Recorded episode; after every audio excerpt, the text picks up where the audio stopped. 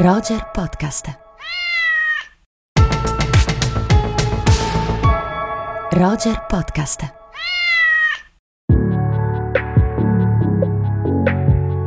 Amiche e amici di Roger, bentornati a Rubik, il nostro podcast di cinema. Io sono Simone Spoladori e come sempre qui con me c'è Andrea Chimento. Ciao Simone, ciao a tutte, ciao a tutti. Ciao Andrea, buongiorno e sei pronto? Oggi parliamo di uno dei registi che eh, apprezzi maggiormente, soprattutto uno dei registi che ha la media voto più alta sul, sul, sul, dizionario di long take. Eh sì, sì, ci, ci, piace molto, ci piace molto, ci piace molto anche magari dentro alcuni film, magari non così tanto conosciuti, quindi speriamo di farli conoscere oggi, dai. Bene, oggi li ripercorreremo tutti, lascio a te annunciare di chi si tratta. Bong Joon-ho, che oggi è uno dei registi più potenti, diciamo, di tutto il mondo, visto il grande trionfo di Parasite agli Oscar, tutto quello che concerne anche questa grande novità del primo Oscar al miglior film in lingua non inglese, però ripercorreremo la sua carriera al contrario perché c'è un, c'è un evento questa settimana nelle sale, ovvero l'uscita con soli 23 anni di ritardo del suo esordio che hanno intitolato in italiano, traducendo in, letteralmente il titolo inglese, Cane Cabbaia non morte. Bene, allora noi ab- avremo un nuovo film di Bong in uscita nel 2024. Sì, è poco atteso tra l'altro, non, non, non interessa a nessuno. Poco, poco atteso, infatti stiamo, è, è, già partito il conto alla rovescia, si chiamerà Mickey 17 e avrà come protagonista Robert Pattinson, è disponibile su, su YouTube, eh, dispo, insomma sul web è possibile trovare un piccolo teaser, il film è attualmente, attualmente ancora però in fase di eh, produzione, quindi suppongo che le riprese non siano ancora state eh, terminate, uscirà a um, marzo 2024, data d'uscita prevista negli Stati Uniti 9 marzo 2024. Magari vi linkeremo il teaser sui nostri social così potrete iniziare la veglia e l'attesa insieme a noi. esatto, esatto. Strano questo marzo perché diciamo che l'attesa sarebbe molto per Cannes, visto il successo di Parasite che prima dell'Oscar ha vinto anche la Palma d'Oro. Marzo è un po' troppo presto per essere poi a Cannes, quindi vedremo se non sarà Cannes oppure se si sposterà la data d'uscita di questo film. Papà. Sì. E il piano che avevi, qual era? Di cosa parli? Prima hai detto che avevi un piano. Con il bunker. Che vuoi fare? No. Chiuo sai che tipo di piano non fallisce mai. Non aver mai alcun tipo di piano. Neanche l'ombra. Sai perché? Se elabori un piano, la vita non va mai nel verso che vuoi tu. Parasite, Andrea. Parasite a livello di premi e di riconoscimenti ha fatto davvero il grande slam. Sì, sì, sì, sì, sì ha superato ogni, diciamo anche ogni aspettativa, sì. Ogni aspettativa, ogni previsione, Palma d'Oro al Festival di Cannes, poi Golden Globe al miglior film straniero e poi agli Oscar davvero un, un, un unplane incredibile perché vince l'Oscar come miglior film ed è il primo film non in lingua inglese a vincere l'Oscar per il miglior film. Vince però contemporaneamente anche il miglior film, l'Oscar come miglior film eh, non in lingua inglese. Internazionale, sì. Eh, il film internazionale, mm-hmm. scusami, che eh, cambia, come hai detto tu prima, eh, denominazione proprio quell'anno, quindi è il primo film a vincere in questa categoria. Ma non solo questa doppietta, si aggiudica anche il premio per la miglior regia premio meritatissimo che va al, al, lavoro incredibile che Bong fa su questa pellicola. Sì, è che è un film assolutamente magistrale, un film per me straordinario, un film che utilizza, come quasi sempre nel cinema di Bong, la forma per creare il contenuto. È un po' una frase fatta che ci piace utilizzare, ma questo è esattamente il film che fa questa cosa. Parasite si apre con un uh, movimento della cinepresa dall'alto verso il basso, da quei calzini a una finestra che poi si abbassa proprio questa sorta di carrellata verticale e finirà allo stesso modo. In mezzo cosa succede in Parasite? Continui movimenti dal basso verso l'alto, dall'alto eh sì, verso il eh basso, sì. continue scale, continui oggetti anche che rappresentano questo passaggio, la forma, no? la cinepresa i suoi movimenti, qual è il contenuto del film, una classe sociale bassa che vuole arrivare in alto portando in basso quella che sta in alto, quindi un ribaltamento di ruoli, cosa già vista al cinema ma mai vista con così tanta forza estetica espressiva e con così tanta coerenza appunto tra la forma e il contenuto. Sì, credo che sia tra gli esiti recenti, insomma, tra i film degli ultimi anni, quello che fa l'utilizzo più intelligente dello spazio. C'è proprio una costruzione, una, una, disposizione degli ambienti tra alto e basso, tra sopra e sotto, tra dentro e fuori, che è veramente incredibile. E soprattutto è incredibile quello che succede anche a livello di spazi nella casa della famiglia altolocata che sta in cima al, alla città, insomma nella parte alta della città eh, e che è costruita apposta per, per, il film, progettata dallo stesso Bong insieme al, al suo scenografo e che è veramente un, un gioiello metaforico. Assolutamente, assolutamente, c'è veramente un film incredibile anche solo sul design sì. degli interni, come giustamente stai sottolineando, si potrebbe fare un film a sé stante per la sua bellezza e poi c'è un uso del montaggio, soprattutto in quell'incredibile sequenza, chiamiamola del complotto attorno alla pesca. Che anche per l'uso della musica, poi c'è anche la canzone di Morale, insomma c'è un'attenzione davvero formale che Bong in realtà ha sempre un po' avuto, perché lui è sempre stato della new wave coreana, forse il regista più attento proprio al tema del montaggio, della messa in scena, forse insieme a Park, a Park Chan-wook, però Bong ha sempre avuto dei tempi tecnici impressionanti, un'attenzione ai dettagli che poi qui esplode, proprio in tutti i sensi. Assolutamente d'accordo e della, della new wave coreana, come l'hai definita tu, è sempre stato anche uno dei registi più politici.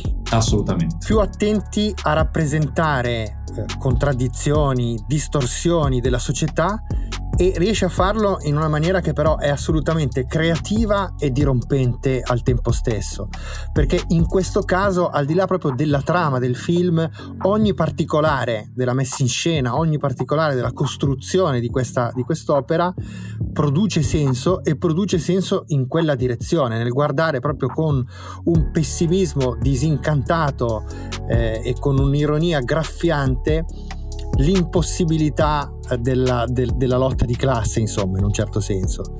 Assolutamente, con anche qualche accenno a un tema su cui poi torneremo per altri film, che è la presenza statunitense in Corea del Sud, perché ci sono alcuni sì. Piccoli riferimenti ad alcune situazioni, diciamo, menzognere, fallate. Quella tenda funziona perché è americana. Io ho studiato a Chicago, cosa invece non vera, la tenda forse non è così sicura, di una certa attenzione degli Stati Uniti verso la Corea del Sud e anche viceversa, che va un po' a essere tra le parti che scricchiolano in questo film poi, vabbè, non facciamo spoiler, c'è una pellicola di cui parleremo che è proprio sulla presenza contaminante americana in Corea. Bene, questo era Parasite. Ora, tre anni prima di, di, di Parasite, due anni prima di Parasite, anzi, sempre a Cannes, arriva un, uh, un'opera di, di, Parasite, stiamo andando a ritroso come hai preannunciato tu per arrivare sì. poi al suo, al suo, primo film che è Okia, film prodotto da Netflix che però eh, è in concorso a Cannes nel 2017 in quello che è diciamo l'ultimo anno di Netflix a Cannes, sì. di, Netflix, di Netflix a Cannes. Sì, questo è per me il film meno bello che Bong ha fatto, ma visto quanto poco mi piace questo regista, secondo me è un, è un bel film.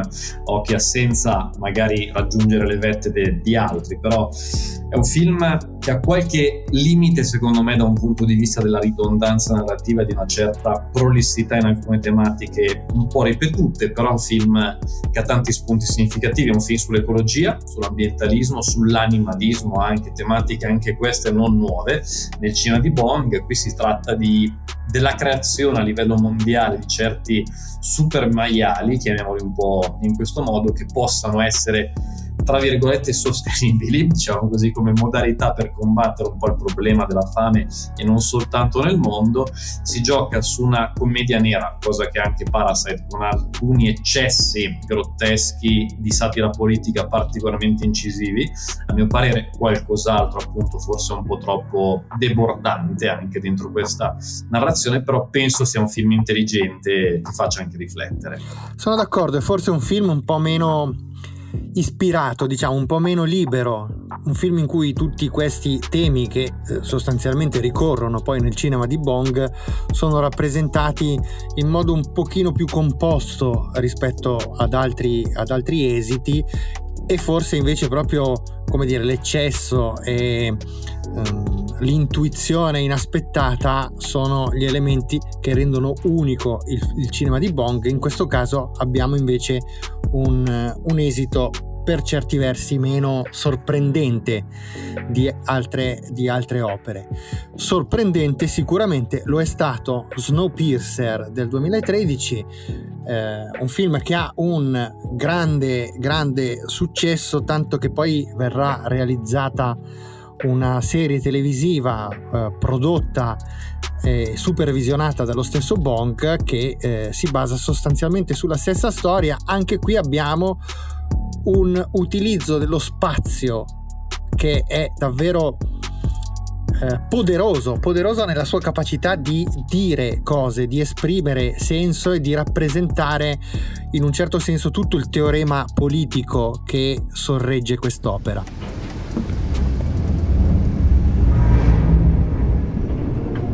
Voi vi mettereste una scarpa in testa? Naturalmente non lo fareste mai. Le scarpe non sono fatte per la testa. Le scarpe appartengono ai piedi. In testa si mette il cappello. Il cappello sono io, voi siete le scarpe. Io appartengo alla testa, voi appartenete ai piedi. Così è. Questa è la realtà. In principio, l'ordine è stato stabilito dal vostro biglietto. Prima classe, economy e poi parassiti come voi. Sì, questo è un film tratto da una bella graphic novel e da una bellissima idea in generale, che è quella be- bellissima a livello narrativo, non tanto a livello così concettuale umano, perché siamo in realtà post-apocalittica una realtà post-apocalittica, una sorta di nuova era glaciale in cui gli unici umani superstiti, almeno che si conoscano all'interno della, della cornice diegetica di questa storia, vivono all'interno di un treno che va a velocità continua, costante e c'è una metafora sociale molto esplicita, più si va avanti lungo il treno, lungo i vagoni, più si cresce di scala sociale. E questo è davvero un Parasite sui binari, c'è la stessa identica cosa, mentre Parasite si gioca appunto su movimenti a cinepresa dall'alto verso il basso, movimenti verticali, qui invece siamo dentro una struttura di scalata sociale orizzontale. Questo è un film che a me ogni tanto tocca difendere perché non piace a tutti, invece lo trovo davvero molto potente. Molto... Ma a chi non piace? E a tanti non piace, a tanti non piace, no? non faccio i nomi ma poi, poi ah, li faccio vedere. a tanti non piace invece vedo che anche tu sei, sei un... No, sei no, ma stai scherzando. ci piace, ci piace. Ci piace moltissimo, ci piace moltissimo e, e ha mh, una una, anche in questo caso si, siamo davanti a un'opera che ha una messa in scena davvero uh, incredibile. Perché il, il, il, modo in cui è, è, raccontato qui abbiamo anche se, secondo me cioè ne, nella gestione degli spazi c'è anche una questione di dentro e fuori che è, veramente, eh, che è veramente sorprendente e poi comunque la metafora del treno che, eh, che Bong trae da questa graphic novel se non sbaglio francese sì, sì. Eh, di, di, di, una, di una decina d'anni prima si presta benissimo alla visione disincantata che Bong tra l'altro Bong è laureato in sociologia e proviene da una famiglia di designer. Questi due aspetti secondo me si trovano si in vedono. maniera molto molto forte all'interno del suo modo di concepire il cinema e la metafora del treno, dicevo, si presta benissimo a rappresentare la sua concezione politica, l'idea che ci sia una seconda classe e una prima classe e l'idea che spesso la, la ribellione e insomma la coscienza di classe sia sostanzialmente un aspetto illusorio poi destinato a, come dire, a sgretolarsi e a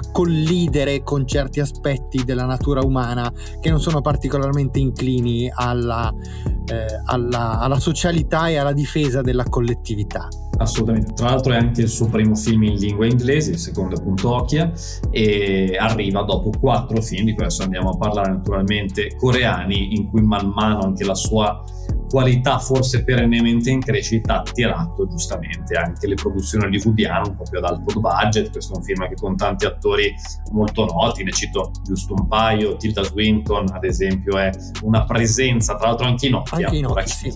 ora che mi viene in mente importante, poi ci sono tantissimi nomi noti, è quasi, è quasi, un film, se vogliamo, un po' corale da Chris Evans, Ed Harris, a John Hart, c'è anche Song Kang-go però perché c'è anche una presenza coreana, Song Kang-go che è il padre della famiglia povera di Parasite, per intenderci, un po' uno degli attori più importanti di tutta questa cinematografia. Ecco, devo dirti però Andrea che adesso che arriviamo ai primi quattro film, sono otto in tutto i film, i film girati da Bong per il momento, ma non è che i primi, è vero che c'è una crescita, perché c'è una crescita anche dal punto di vista dei mezzi di cui Bong dispone, però i, i quattro film i, con cui Bong esordisce sono film incredibili, in particolare ce ne sono due che io amo moltissimo, ma moltissimo, che rivedrei continuamente, uno di questi è proprio Madre del 2009.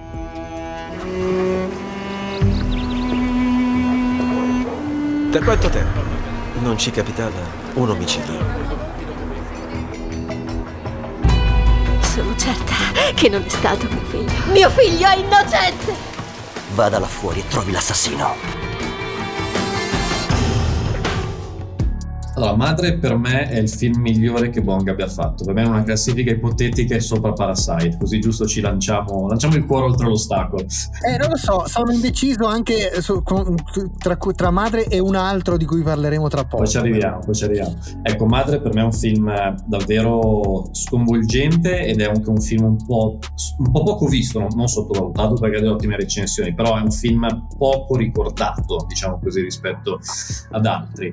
È un film che parla parla di una madre che difende suo figlio che viene accusato di omicidio e un figlio, diciamo così, che ha una sorta di difficoltà, di lieve complessità mentale, adesso senza volerlo svelare tutta la situazione, e quindi siamo dentro la testa di una madre che forse sa che suo figlio avrebbe potuto commettere un gesto del genere, ma come può reagire una madre di fronte a un'accusa di questo tipo? E si entra proprio in un film assolutamente mentale, molto psicologico, molto di spazi anche nella gestione della, della prigione, banalmente, in cui poi la madre va a trovare il figlio. Ed è un film che ha una cornice che, permettimi di citarla pur facendo un minimo spoiler sul finale, che è una cornice invece totalmente incentrata sul rapporto tra il personaggio materno e l'ambiente circostante, un gioco anche quasi di una danza che viene fuori dentro un'armonia proprio con gli elementi naturali, che è una cosa tipicamente coreana e qui ricorda molto a mio parere anche il cinema di Kinky Doc, che chiaramente in quegli anni è un nome fondamentale, o di Lee Chang-dong, giusto per citare anche un altro, un altro nome, e questo gioco tra esterni e interni che tu hai spesso citato anche in madre, fondamentale anche aggiungo magari nella simbologia della luce dell'ombra o dei colori in generale. Hai detto tutto quello che c'era da dire, concordo pienamente, hai citato anche Lee Chandong di cui mi viene in mente parlando di, di, di cose che non riesco a dimenticare l'ultimo film di Lee Chandong, Burning, eh beh, per me tra le cose più belle che, che, io abbia visto negli ultimi anni, ma questo è solo insomma, un inciso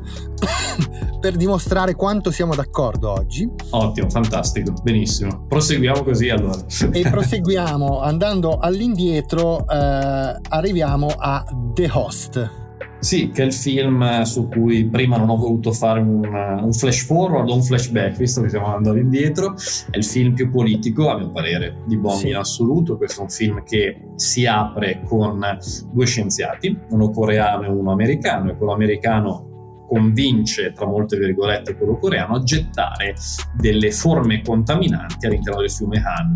Da qui nasce un mostro, è un monster movie e come i grandi monster movie della storia del cinema, da Godzilla a Cloverfield, giusto per fare anche un lungo passaggio temporale, sono sempre dei film politici. Godzilla era sì. una metafora bomba atomica, Cloverfield un film decisamente sull'11 settembre, The Host, un po' come trainante tra i due, è secondo me un film inerente assolutamente appunto alla politica contaminante, sempre tra virgolette se vuoi, degli Stati Uniti all'interno della, all'interno della Corea del Sud. Ok, siamo ai primi due che sono per noi gli ultimi due e siamo a Memorie di un assassino, che per me è un film pazzesco. Non avevo dubbi per due ragioni. La prima è che lo è, è, è, un film pazzesco. La seconda è sapendo un po' i tuoi gusti in tema di crime movie, diciamo. Ecco. Sì, perché questo è davvero un, un crime movie, un detective movie. Detective eh, movie, sì. Detective movie davvero superlativo e magistrale e segnato da una disillusione, da un disincanto, da un'idea della, de, del, dell'indagine, l'indagine che viene rappresentata come un labirinto senza soluzione, dove più si cerca di far luce, di trovare la verità, più si alimenta il caos. Questa indagine che diventa, insomma, anche con echi di opere occidentali, mi viene in mente eh, la promessa di Dürrenmatt su, sotto alcuni aspetti, ma davvero l'indagine che diventa ossessione e un, un avvitamento senza possibilità di soluzione. Sì, a proposito di collegamenti occidentali, ogni tanto mi chiedo se ci sarebbe poi stato Zodiac di David Fincher senza Memoria di un assassino, perché è un film che gli deve molto, pur essendo anche Zodiac un gran film, eh, non, non, non, voglio assolutamente sminuirlo, però davvero ci vedo davvero una forma fondativa anche all'interno del genere crime, da Memoria di un assassino, verso forse anche e soprattutto i film, i thriller coreani successivi, però anche molti film americani.